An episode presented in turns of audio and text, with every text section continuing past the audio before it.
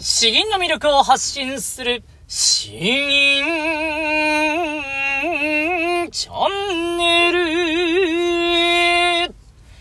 おはようございます。こんばんは。詩吟チャンネルのヘイヘイです。このチャンネルは詩吟歴にじゅうねん以上の私ヘイヘイによる詩吟というとてもマイナーな日本の伝統芸能の魅力や吟じ方についてわかりやすくざっくばらんにお話ししていくチャンネルです。えー、皆さんいかがお過ごしでしょうか。まあ最近はちょっと天気がいい日が続いてきまして、えー、まあ娘も体調が良くなって今日から無事ですね、えー、まあ日常が戻ってきたかなというところです。本当にあと年末まで体調崩さないでいてくれたらいいんですけれど、えー、まあどうなるかわからないですね。えー、最近は、うん、そう、昨日は日中よく昼寝してくれたおかげでですね、夜中が全然寝なくて、えー、僕も足毛にされたり、気がついたら頭が僕の脇の方に娘が刺さっていたりですね、えー、もうあれ、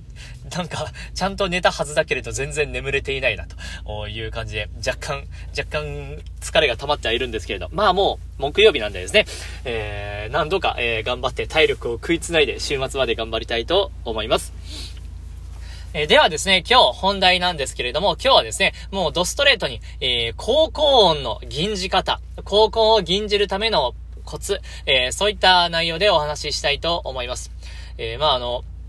高校音来ましたよ。まあ過去にも僕なんか話したことあるような気するんですけれども、えー、高校音本当にあのきついんですね。えー、僕でも未だにそんなあの堂々と常に安定して出せるというものではないです。まああの先に高校音がどういうものかわからない人にですね、知らない人に教えておきますと、えー、この高い高い音と書いて高校音です。えー、通常の高い音高音は、えー、この天空に入るえー、起承転結の天空のところで出てくるような高めの音ですね。えー、雪はーと、えー、こういうこの高めの音、これが、えー、高音と呼ばれるものです。で、えっと、ここからさらにもう一個高くてですね、音程的にはどうなんだろう、相対音感ですけれど、えー、ドからさらにミに上がるんですね。えー、ド、レ、ミだからにをさらにポンポンと上がるんですけど、なんちょーと、えー、おー、この音ですね。あー、ここが高音で、あー、えー、これが、えー、高高音に、えー、なるわけです。高い高い音。もう文字通りですね。で、えっと、これに関して、あの、やはり質問をいただいておりまして、えー、高高音はどうやったら出せるんでしょうかという話ですね。えー、これ、なかなか僕もすぐ、えー、答えられないなと思って、じっくり溜めていたんですけれども、今日は比較的喉の調子が悪くはないので、えー、お答えしていきたいと思います。えー、まああのー、自分の体と体の動き、喉の動きを想像しながら今日はひたすら試行錯誤して話していくので、綺麗にまとまっていないかもしれないんですけれど、そこはご容赦ください。えー、まずですね、えー、大前提として高校音はまあ無理に出すものではないですし、銀歴が浅い人がそんなあの必死こいて挑戦するものでもないです。安定的に出すというよりは、まあ挑戦するのはいいことですけれど、それに固執するのはまああの良くないかなというものです。その詩吟におけるちゃんとした骨組み、発声、発音、アクセント、音程、こういったものがちゃんと形作ってそこが前提で、えー、特に発声ですね。発声がお腹を使って腹式呼吸で、えー、というところがですね、使えるようになってから取り組んだ方がより無駄がないかなとは思いますけれども、えー、それまでがま、あまりに道のりが長くてですね、えー、全く高校音をやらないというのも、それもちょっと極端な話なので、えー、まあ、あの、挑戦してみてもいいけれども、うまく出ないからといって、それで諦めたりとかですね、えー、逆に絶対やってやるぞというふうに必死に頑張るものでもないなというのが、えー、僕の所感、えーえー、意見になります。えー、そして、前提の話二つ目なんですけれども、まあ、一つ目に連動してですね、えー、本数はちょっと低めに設定した方が良いかなと、素直に思います。うーんと、まあ、シンプルに音が高いんでですね、僕の場合だと、通常、詩吟の本数はさんぼん、まあよんほん、よんほんぐらいもまあ出しますね。ごほんは普段やらないんですけど、なのでよんほんで高校音は基本やりたくないですね。失敗する確率がもっと高いんで。なのでやるとしたらさんぼん。本当に調子悪ければにほんですけれども、まあ、あの、それぐらいに、つまり自分が出せる高音の音域の本数の、まあ、はち割、うん、きゅう割、はち割、えー、それぐらいに一度下げた本数で、えー、やるのがとても、えー、まあよろしいかと思います。そんな必死に喉に負担かけてからしても、えー、もったいないんでですね。というところになります。では、えっと、ここからですね、実際に高校音をやるときにどういうふうに体を動かしているのかを、えー、まあ、ポイントをなんとか絞ってお話ししていきたいと思います。今回、えー、ベースになるのはですね、高校音でまあ有名な、僕の中で有名な漢詩は、えー、杜牧作、えー、江南の春ですね。うん、今日後で吟じますけれども、千里うぐいす鳴いて緑くれないにえず水村三角朱旗の風で、えー、天天空ですね。南朝四百八神寺、えー、ここが、えー、高校に、えー、なります。な南朝南朝四百、えー、このこういう高校になるわけなんですけれども、えー、ここの出し方ですね。えー、まずですね、まずですね、えー、一つ目は、え首を絶対に上げないということです。首、顎か、顎ですね。顎を上げないということです。高い音ってなると人間ついついどんどんどんどん顎が上向いてしまうんですけれども、高校音はですね、もうそんなんで対応できるレベルじゃないですね。まあ基本的にそういうのは高音であるほど顎を上げない方がいいんですけど、これは詩吟に限らず歌においてもですね、やらない方がいいんですけど、とりわけ高校音においては、まああのそんな、そんな喉に負担のかかるようなことをやってちゃ、やはり全然出せなくなってしまうんで、えー、もう必死にですね、顎を下げた状態で、なんちょー、うん、そうですね。もうあの、顎を、顎をキープ、もしくはちょっと下げるぐらいの、そういう喉の使い方、首の使い方が、えー、まず一つ目のポイントになります。えー、そして二つ目はですね、えー、声を出し続けた状態で、えー、切り替えるということかなと思います。ついつい、この高い音になるとですね、えー、分断されているかのように、なーん、なと、ん、な、なから、ん、んで一気に高校に上がるんですけど、なとんを分けようとするんですよね。えー、でもそうなると、多分ものすごく、うーん、負担がかかるし、出しづらいんですよ。喉が多分一度、えー、リセットされて、そこから、さて、高い音出すぞという風に喉が頑張り始めるんで、負担が大きいんですよね。そうではなくて、最初に普段出している声の通り道を確保しておきながら、太い、まっすぐの道をですね、トンネルを確保しておきながら、それを、一気にですね、まあ、あの、線路の道が切り替わったかのような感じで、カクーンと、カクーンと声の通り道というか、響き位置みたいなものを変える、そんな感じになります。なんちょ、な、あ、あっていうのをひたすら出し続けている状態です。あー、あー、えー、こういう風に連続的に声を出し続けるイメージを持った方が良いです。まあ、あの、そこに口の、えー、滑舌、発音が加わると、あたかも切れているかのようには聞こえるんですけれども、まあ、声としては、息としては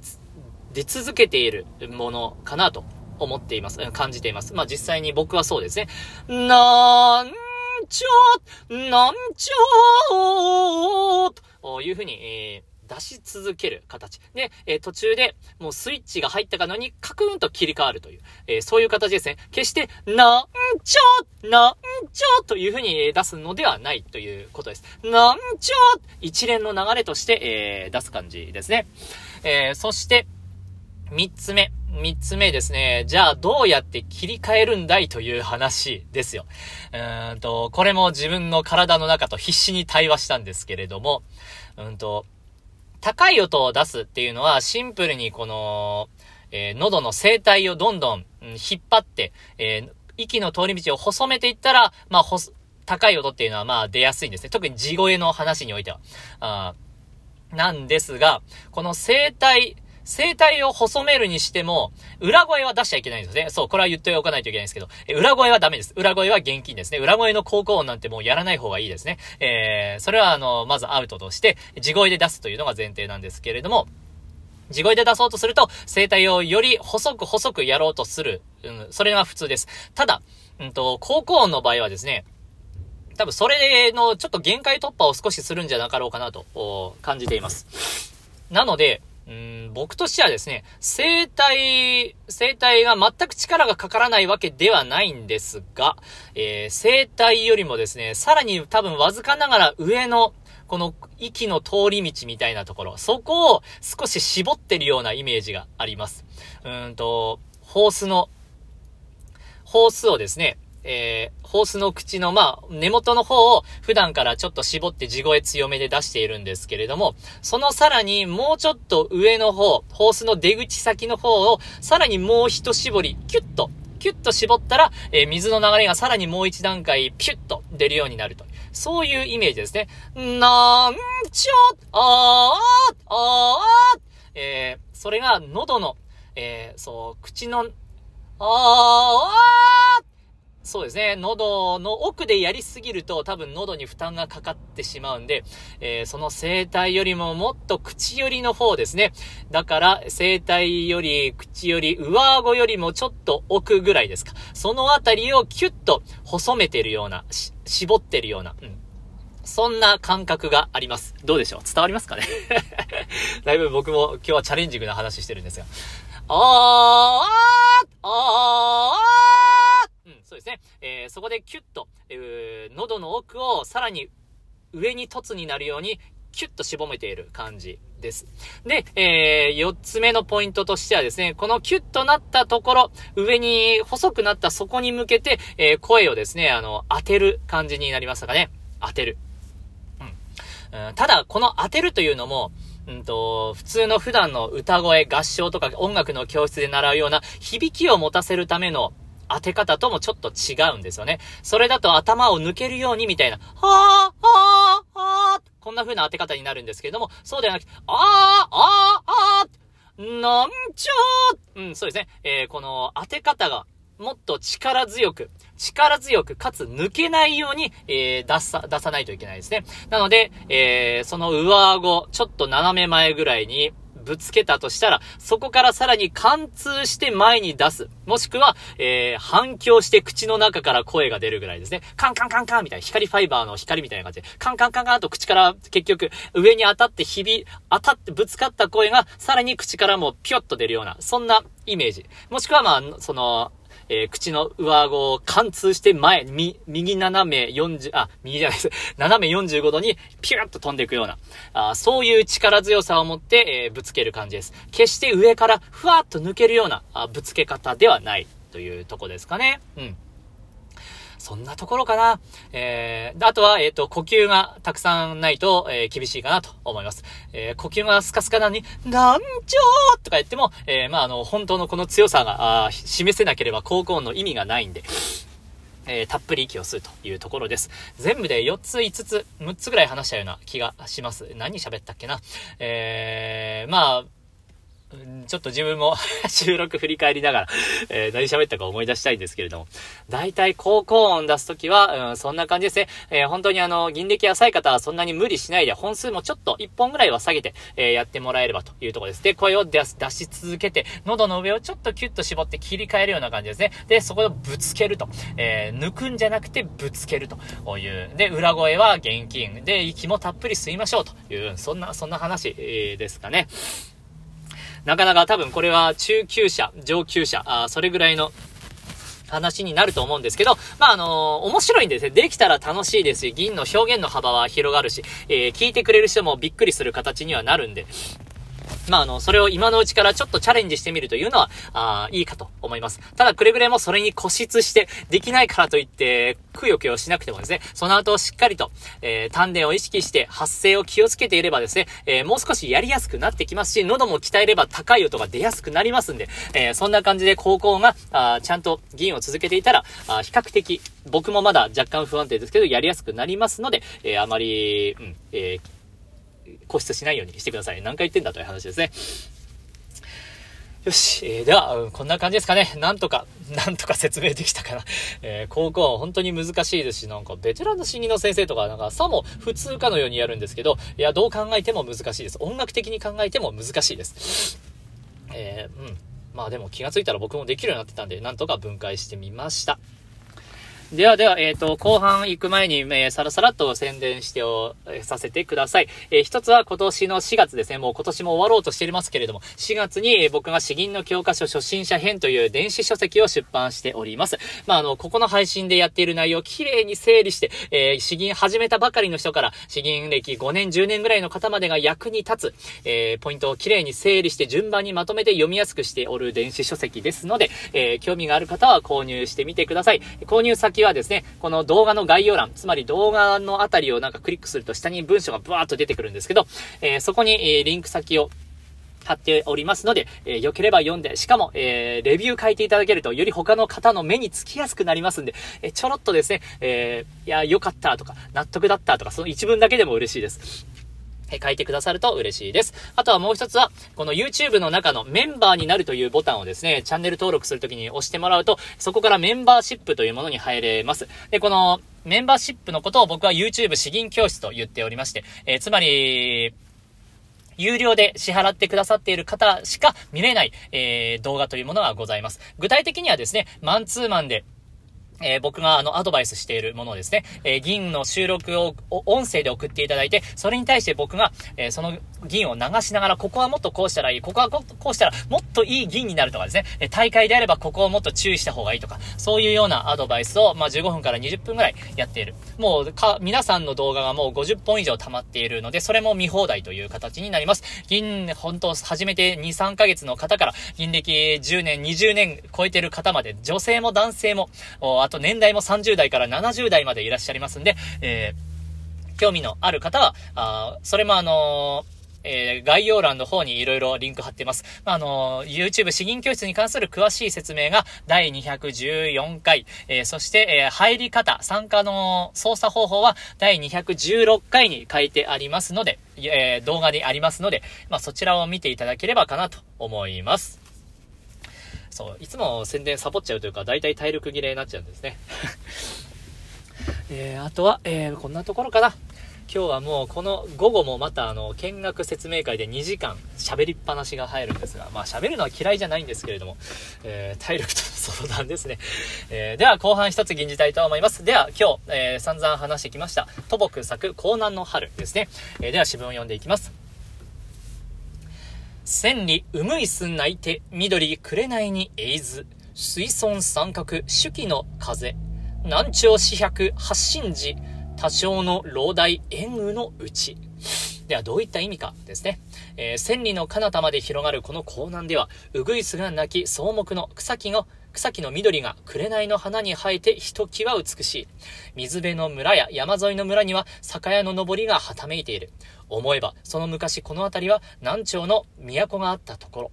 当時はよんひゃくはちじゅうもの寺院があったというが、今もなおその名残を示すかのように多くの銅や塔です。銅塔っていうんですかね。が煙るような春雨の中に、えー、霞んでいるという。もうこれはもう、えー、名文、名、名漢詩ですね。もう日本語でただ読むだけでも美しい、えー、語感が良いですし、えー、これは僕も結構好きなやつの一つなんですけど、高校が出てくるんで結構若干避け気味ですねこれだけ今日喋っといて高校を失敗したらすげえ嫌なんですけれど、頑張って吟じたいと思います。江南の春土木千里うむいすないて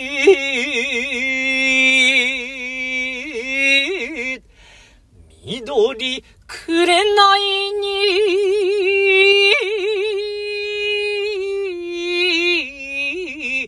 えいず水村三角手記の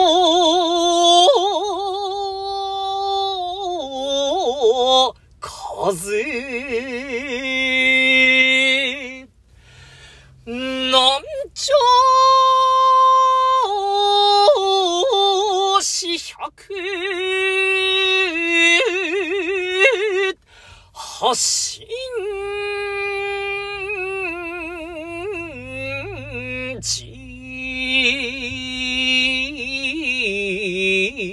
多少の老大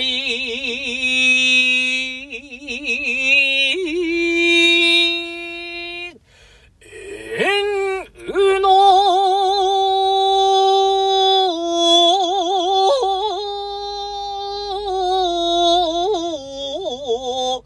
うち。えー、いかがでしたでしょうか。えー、僕としては高校音は、うーん、ななじゅってんかはちじゅってん。あとは銀全体もななじゅってん、ろくじゅってんぐらいな感じですね。えー、もうなんかあれですね、えー、睡眠不足でしょう。えー、間違いなく体力が切れておる、ま、おる感じがしますね。えー、声に、声に張りがなく、膨らみがなく。いやー、今日は本当にあの、なんか、えー、ひょろひょろになった気分です。僕に、まあ別に僕もともとひょろひょろなんですけど、一層なんかもやしになったような気分で。もっと表現したいけれど、エネルギーが足りないみたいな。息を吸ってもまだエネルギーが足りないみたいな、そんな感じで、えー、今日は、吟じました。いやー、いやー、ダメですね、本当に、うん。ちゃんと寝ないと、寝て、食べてはいるんですけど、うん、寝ないといけないですね。えー、では、まあ、今日はこんなところで、あとあの、YouTube、えー、詩吟教室の皆さん、あのー、今、限定効果アドバイスの銀を募集中です。ちょうど今、あの、全然来ていないんでですね、えー、送っていただければ早々に回答できるかなと思いますんで、お待ちしております。ではでは、詩吟の魅力を発信する詩吟チャンネル、どうもありがとうございました。バイバイ。